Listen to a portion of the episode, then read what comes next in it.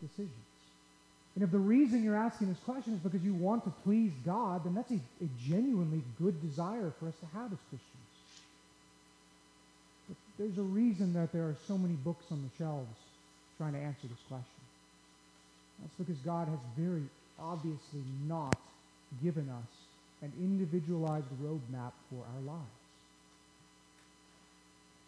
Is it possible, though, that God has revealed to us something of his will for our lives? And if he has, shouldn't we prioritize the things he has revealed over the things he's purposefully not? The answer to that question is yes. Yes. God has revealed something about his will for your life. And it is something we need to prioritize. And that's the point of the text we're going to be studying this morning. So if you have your Bibles with you, go ahead and open them to 1 Thessalonians chapter 5. It's going to be a letter in the back of your Bible in the New Testament near the end. 1 Thessalonians chapter 5, you're looking, if you're not familiar with your Bibles, you're looking for the large number. It's number 5. Whoa. And we're going to be in verses 16 through 18.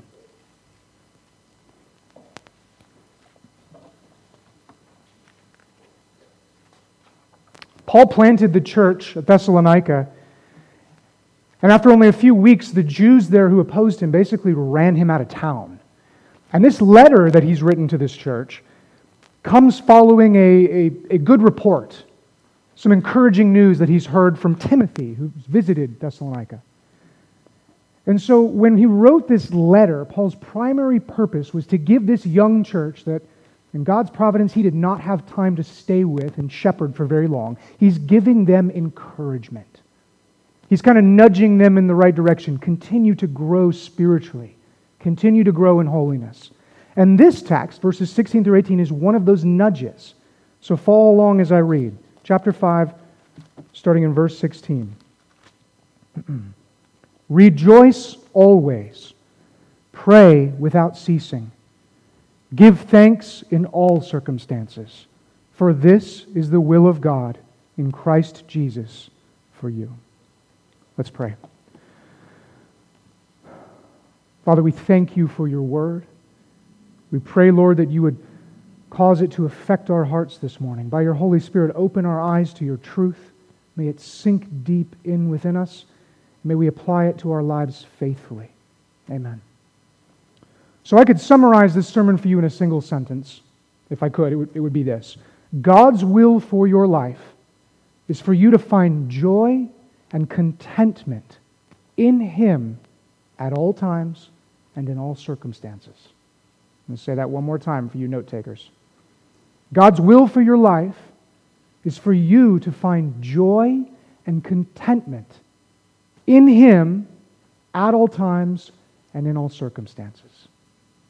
So, as we unpack these verses, as I, as I walk through that sort of thesis statement, I'm going to work through three points. So, again, if you like to take notes, these are going to give you sort of a, a, a hook to hang your hat on as we go along. Point number one the pursuit of joy. Point number two, the practice of prayer. Point number three, the posture of gratitude. So, point one, the pursuit of joy. Point two, the practice of prayer. And three, the posture of gratitude. And I'll be saying these again if you didn't get those down. Number one, the pursuit of joy. So, so Paul's words here, he opens with the command to rejoice always. But this command is a paradox. What do I mean by that? That word paradox. A paradox is something that contradicts our expectations.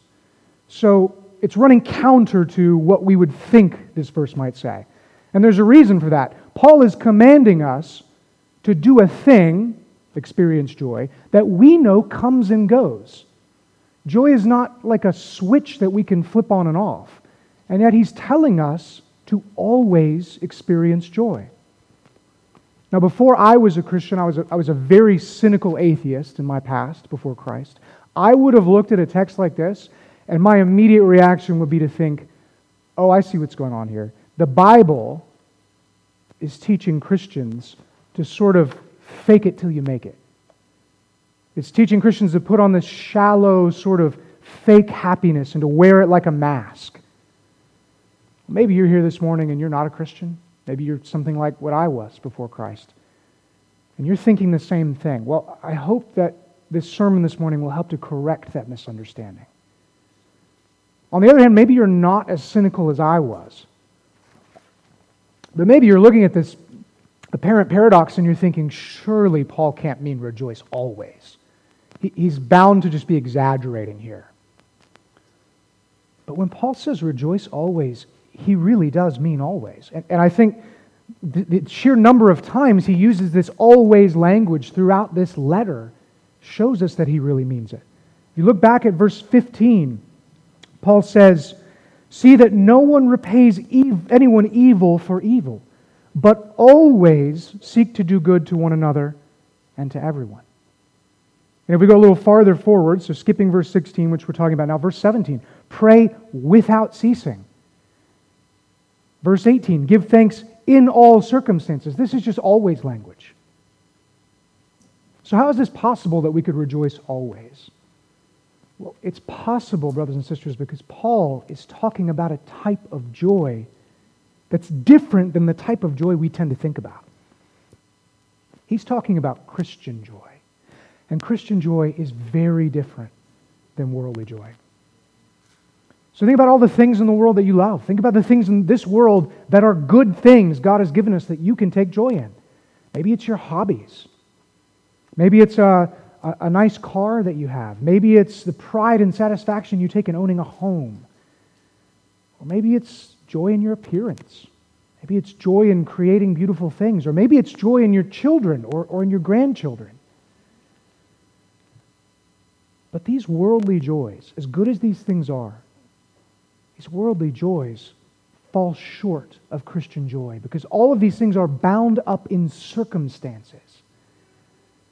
And circumstances always change.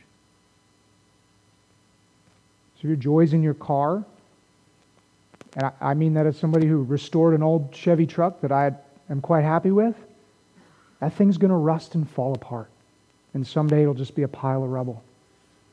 If your joy's in your home, well, home's burned down. Maybe it's in your clothes. Those clothes are going to wear out and turn into nothing but rags. And, and if all of your worldly treasures are somehow preserved, you won't last to continue to experience them. Because our bodies break down, and ultimately, we die. Those fleeting joys are not the same as Christian joy because they are bound up in circumstances. Christian joy endures. And Christian joy endures because it is, it is firmly rooted in the person and the work of Jesus Christ. Look at verse 18. Paul says, Give thanks in all circumstances, for this is the will of God in Christ Jesus for you. Jesus Christ, his person and his work that's the source of Christian joy. And that joy isn't a mystical feeling, it's not just an experience, it is a profound set of truths that do not change. And those truths are what we call the gospel. It's a set of facts. It's the fact that God is holy and He is just and He is perfect in His goodness. And it's the fact that we are not and as fallen creatures of His who have turned against Him and have rebelled against Him, we rightfully deserve God's justice and His punishment. And yet God sent His Son who laid down His own life in our place and shed His blood on the cross for our sins so that we can be reconciled to God. He died for sinners like us, and He gave us His righteousness to cover us in our imperfection and wickedness. And, brothers and sisters, if we respond to that in repentance and in faith and trust in Him, that joy is ours and it does not go away. It can't be taken away because it can't change. Those facts are etched in stone for all intents and purposes. Now, if you're here this morning and you're not a Christian, it is the first time you've heard this, this concept. Find someone here in this room, find one of the pastors in this church, and talk to them about this joy and what it might mean for you in your life. But this joy, the joy of the gospel that we have through Christ, though we experience it, that doesn't mean Christians don't grieve. This is very important. Christians grieve. We mourn. We experience the pains of this world. But the joy we have in Christ, it puts those griefs on a leash and it keeps them from running into, into despair. Look at what Paul says here in Thessalonians just a few verses earlier. But we do not want you to be uninformed, brothers, about those who are asleep, meaning those who have died, that you may not grieve as others do who have no hope. Christians grieve, but we grieve in a different way than the world because we have the joy of Christ. Many years ago, I mentioned to you that I was an atheist. Before I was saved, I was, I was very hostile to anything and everything that had to do with religion. And at one point in this time, I saw what this joy looks like in the face of grief. A friend of mine who I had served with in the military was killed in Afghanistan. He was a Christian. I knew he was, and I knew his wife was a Christian. And I will never forget going to his funeral and watching his wife stand up before us and speak about his death. At the time, it, it, blew my mind. I couldn't fathom how she would have the strength and composure to be able to get up and talk about something that was so fresh and clearly so painful to her. And through her tears, she, she told everyone in that chapel that she knew her husband was with the Lord. And as she cried, I could see I could see her smiling through her tears as she said that. And this juxtaposition between this, this otherworldly joy and her grief, it made no sense to me. But I get it now. I get it. In Christ, we have an inheritance that is imperishable, that is undefiled, that is unfading. And nothing in our circumstances can change that. Even death does nothing to change that. Death just ushers us into the presence of the Lord. Brothers and sisters, this is Christian joy. Think of it like, to use an illustration that may be foreign to some of you, like gardening. So I like to garden. Uh, in Alabama, when you grow plants in the summer, creation tries to kill them. You know, you get your hot sun and your, your dry, long weeks without rain, and you'll see that your plants, they kind of fight for water in the topsoil. And so you plant something and it sends out all these little roots to try and get as much water as it can, and, and there's other plants doing the same thing, and they're all in competition for this same resource. But as I learned about plants, I learned that there's a type of plant that's just uniquely adapted for climates like ours. It has something called a taproot. And it's this long, thick, like finger thick root that just goes straight down into the soil. And that root taps into a deeper and more sustainable and more sure source of water than any of the little fringe roots that the competition around it is sending out. That's what Christian joy looks like. To be in Christ is to have a taproot that goes to a deeper joy than any of the circumstances of this world can touch. But it's not something we always experience, is it? So, so Paul commands us, rejoice always.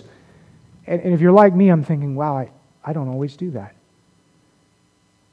For Christians, this joy can be difficult to hold on to. So, how does a Christian experience this joy when, when, when we lose a child? or, or when a spouse is unfaithful to us, or we get, we get very bad news from the doctor. Well, as I've already suggested, with the title of this point, we have to pursue joy. Joy is not something that just happens to us. Maybe, as a Christian, you've heard a, uh, a Christian teacher say, or you've read somewhere, that you just need to let go and let God. brothers and sisters, this sort of passive approach to the Christian life is not helpful. And it's not helpful because it's not biblical. God's word does not encourage us to sit back and be, be passive in our pursuit of Christian joy and contentment. God's word tells us to strive after it. Look at, uh, for example, uh, Jesus in John chapter 15. You don't need to flip there, but Jesus talks in that chapter of John's gospel about experiencing fully the joy that he has for us. And how does he say to do that? He says we must abide in him and keep his commandments.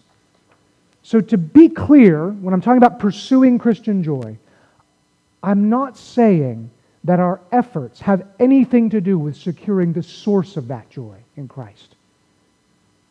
That's Christ's work, and it's finished. It's a free gift to all who trust in Him and repent of their sins. But our efforts have something very important to say about how we experience that joy in this life. So, how do we experience that joy? How do we pursue it? Well, as with most questions that come from Scripture, we can usually find the answer if we just read a little farther in the section we're wondering about. And so, look now to the next verse, which will bring us to our second point. Verse 17 pray without ceasing.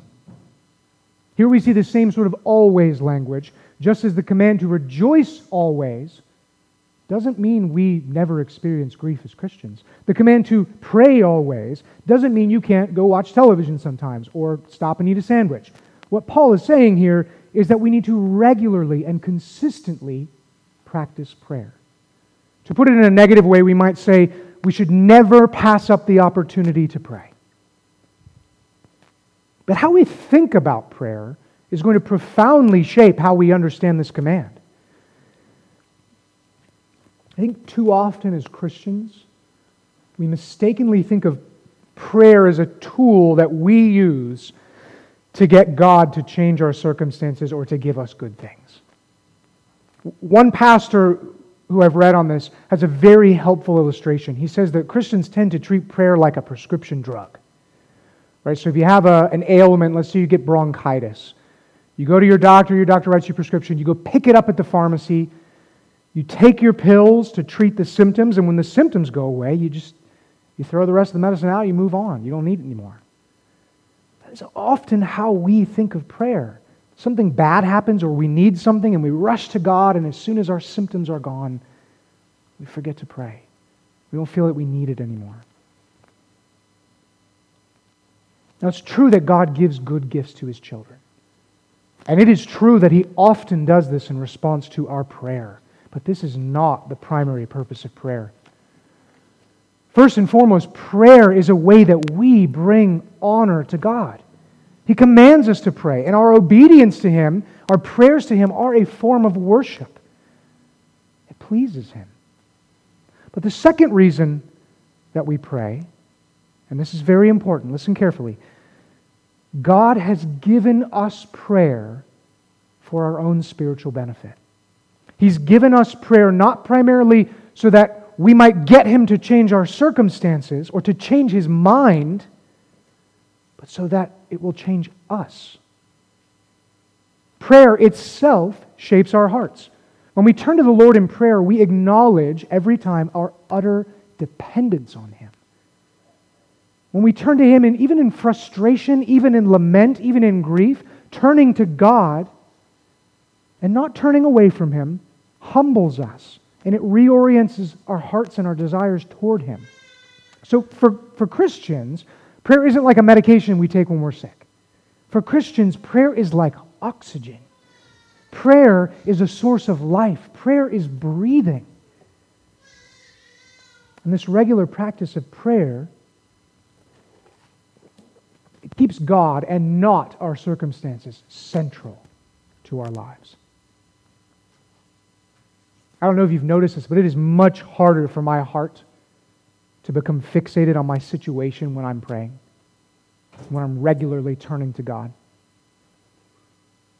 And it's in this way that prayer helps us to tap into that joy that we have in Christ. But again, this isn't easy. It's not an easy thing to do. It takes pursuit, it takes effort. Martin Luther describes prayer as, as a form of warfare.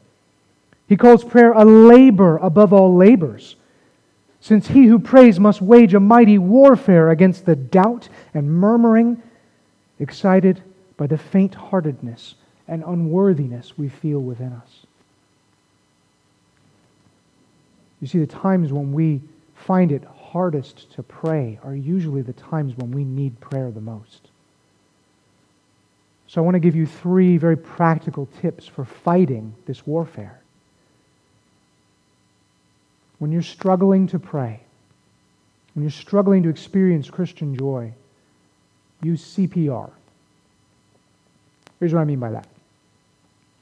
I've spent all this time that I've been up here so far talking about how you as an individual can experience joy and practice prayer because that's God's will for your life. But Paul didn't write these words to an individual, did he? He wrote these words to a particular church. It would actually may even be helpful to read these verses as Sixth Avenue, rejoice always. Sixth Avenue, pray without ceasing. Sixth Avenue, be grateful in all circumstances. This is the will of God for you in Christ Jesus. So, what do I mean by CPR? Well, CPR, as you probably know, it, it's something that you do when a person is incapacitated, when someone can't breathe on his or her own. And so you use rescue breaths to keep that person alive during that period of time. And just like this, when we find that it's too hard for us to pray, we may need a brother or sister in Christ to pray with us and to carry us through that.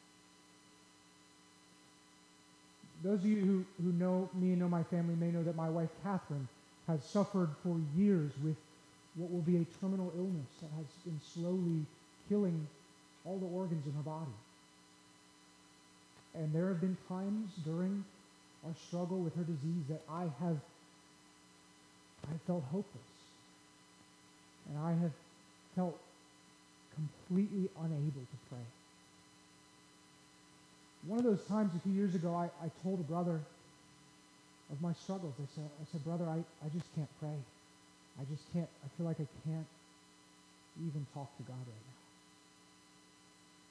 And this brother called me every day for well over a week. He didn't put a ton of time into it. He didn't need to. He just picked up the phone and said, hey, brother, how you doing? Let's pray. And he prayed with me every day. And by the end of that week and a half, he asked me, so are you, how are you doing? Are you able to pray? I said, yeah, by God's grace, I'm, I'm praying again. He was helping me survive spiritually when I was too weak to pray on my own. This, this was rescue breathing. If prayer is breathing, he was breathing for me. This is what it looks like for a church to pray without ceasing. A church where brothers and sisters love each other, love each other so well that when, someone's stumbling, you carry him or her through. A second tip for you if you find it difficult to pray, root out sin in your life. So number one was, was use CPR. Number two, root out sin in your life. If you have a secret sin in your life that's just crept in, perhaps you've been unwilling or unready or hesitant to confess to someone you trust or, or to just put to death, I can tell you right now, you're not going to have a desire to go to the Lord in prayer. You're going to find it difficult because your conscience will be burdened with the guilt of that unconfessed sin. Maybe you have a sinful attitude toward God. Maybe you struggle to approach the Lord in prayer because in your mind you think of the circumstances that are causing you pain and you're blaming God for those circumstances. Whatever it may be, if that sin is in your life, you will find that turning to God in prayer is like trying to run through water. Put your sins to death, confess them to one another, and repent of them so that you have the freedom and the peace of mind, the, the unburdened conscience to turn to Him. Finally, point three consider what you pray about. What do you pray about most when you pray? If you just, just jotted down a list of the, the top three things you pray for most often, would that list look like you asking God to change your circumstances? If that's what you always go to, first and foremost in your prayer, I think you will find that this sort of prayer does very little to help us tap into the joy we have in Christ. Now, it's not wrong to ask God to change your circumstances or even to meet your basic physical needs. When Jesus models for us how to pray, he, he says we should ask God to give us our daily bread. And there's a sense in which that request should be understood to mean literally physical sustenance, food and water. But when we allow Scripture and the general themes and priorities we see in God's Word to shape the general themes and priorities of our own prayer, what you will find is that slowly but surely, your desires are conformed to God's desires. Look, for example, at the prayers that Paul offers in this very letter to the Thessalonians. Look at chapter 1, verses 2 and 3. Grace to you and peace from God our Father and the Lord Jesus Christ. We ought always to give thanks to God for you, brothers, as it is right, because your faith is growing abundantly. Look at verse, uh, chapter 2, verse 13 here. But we ought always to give thanks to God for you, brothers, beloved by the Lord, because God chose you as the firstfruits to be saved through sanctification by the Spirit and belief in the truth. Flip one over to chapter 3. Chapter 3, verse 11. For we hear that some among you walk in idleness. I'm sorry, that's not it. Where am I? Forget that verse. Now may our God and Father Himself, our Lord Jesus, direct our way to you, and may the Lord make you increase and abound in love for one another and for all as we do for you. And then look over back to chapter 5 where we just were.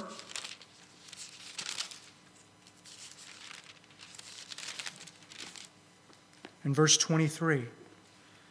Now may the God of peace himself sanctify you completely, and may your whole spirit and soul and body be kept blameless at the coming of our Lord Jesus Christ. What kind of things is Paul praying for here?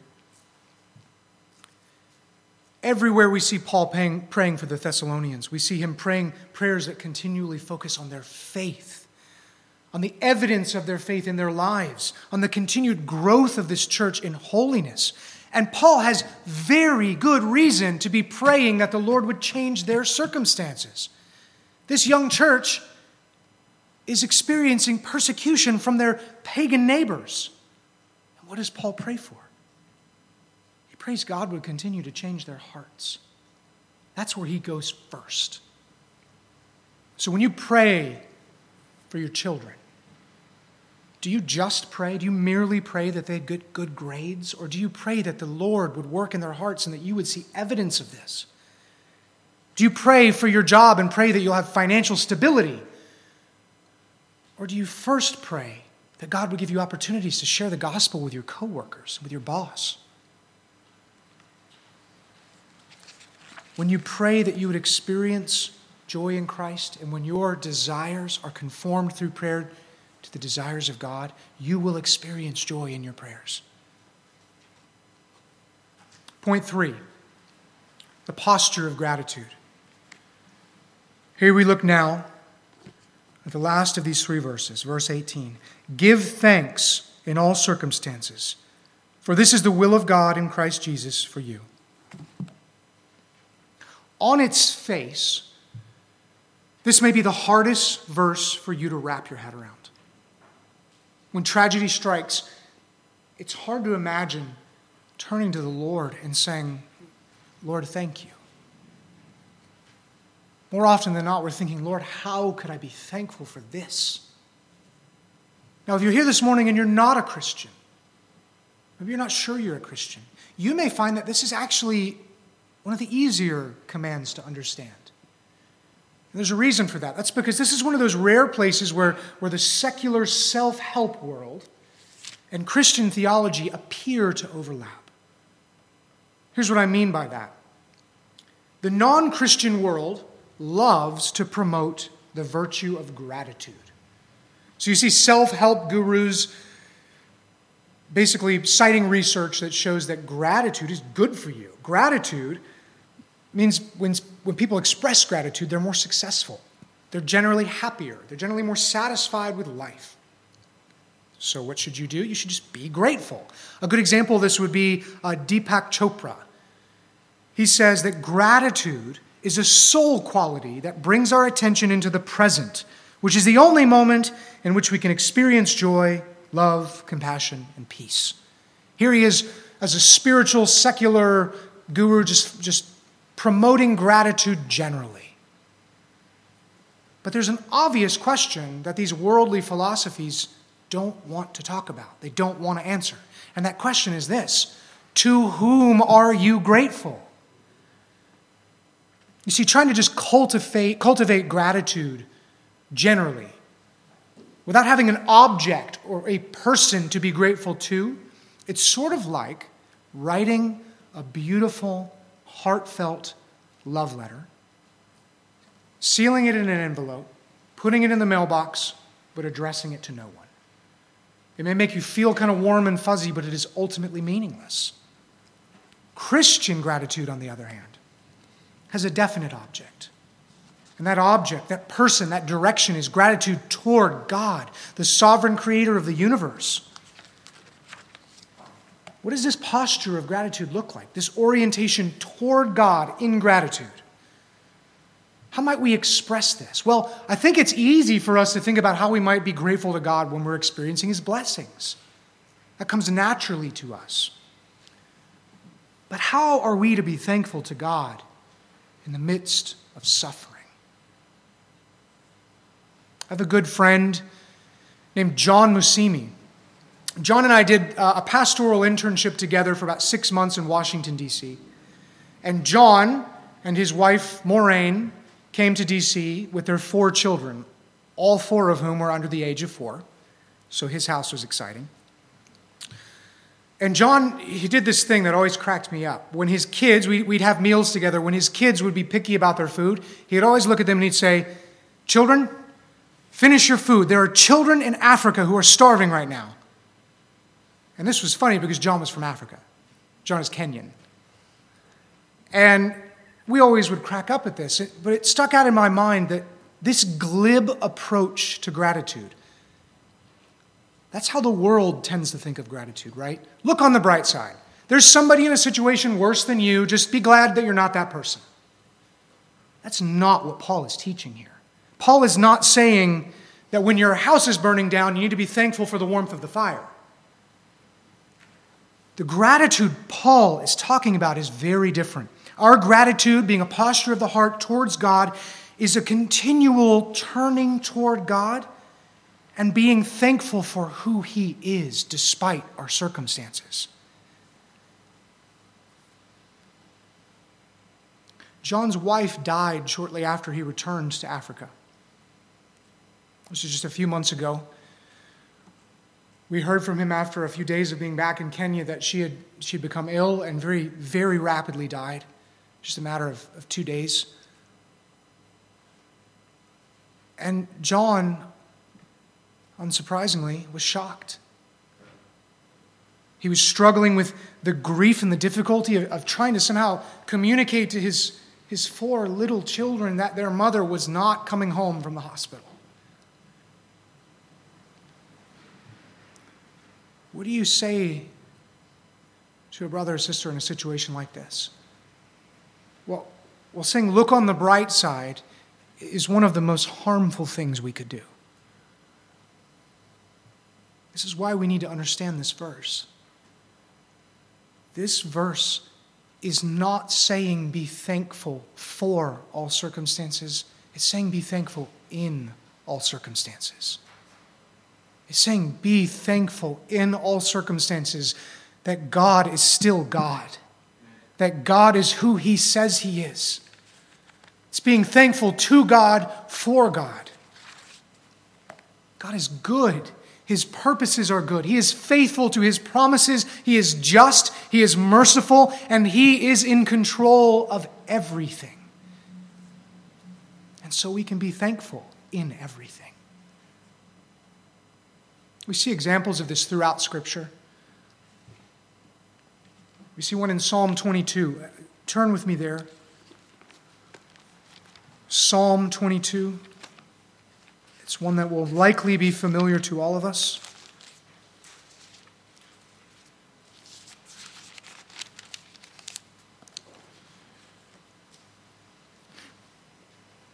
Starting in verse 1 My God, my God, why have you forsaken me? Why are you so far from saving me? From the words of my groaning. Oh my God, I cry by day, but you do not answer, and by night I find no rest. This is, a, this is just a picture of suffering. These words are familiar because our Lord said them on the cross as he suffered. But look at the next verse. Look at verse 3. Yet you are holy. In the midst of this darkness, the psalmist turns and says, You're still God you are still holy. And he clings to that. I can't begin to imagine what my, my brother John went through when his wife died, but it's my prayer that he clung to that. That he clung to the fact that God is who God is and was grateful for it. And as John's friend, I found one of the things that I could thank God for was that God had allowed his wife to live until they were back home with their church. I knew that the Lord and His kindness had carried them there. Why is that? Well, it's because, as I've already mentioned, these, these commands, these verses are for the church. It's my prayer that what you've heard this morning in this sermon, what you've heard from this text, it's my prayer that it will benefit you spiritually, personally, individually. But it's also my prayer that you might be the means by which God uses these verses to help someone else to pursue joy, to practice prayer, and to adopt a, a posture of gratitude. So I want to end this sermon as I began it. What is God's will for your life? When you find yourself asking that question, remember that what God has made clear is that God wants you to find joy and contentment in Him at all times and in all circumstances. Let's pray. Father, we thank you for your Son, Jesus.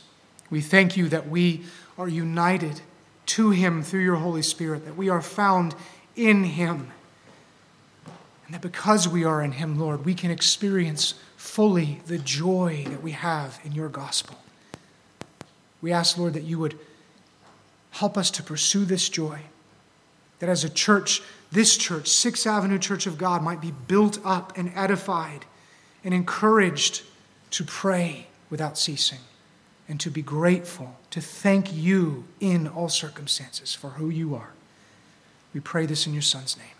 Amen. Amen.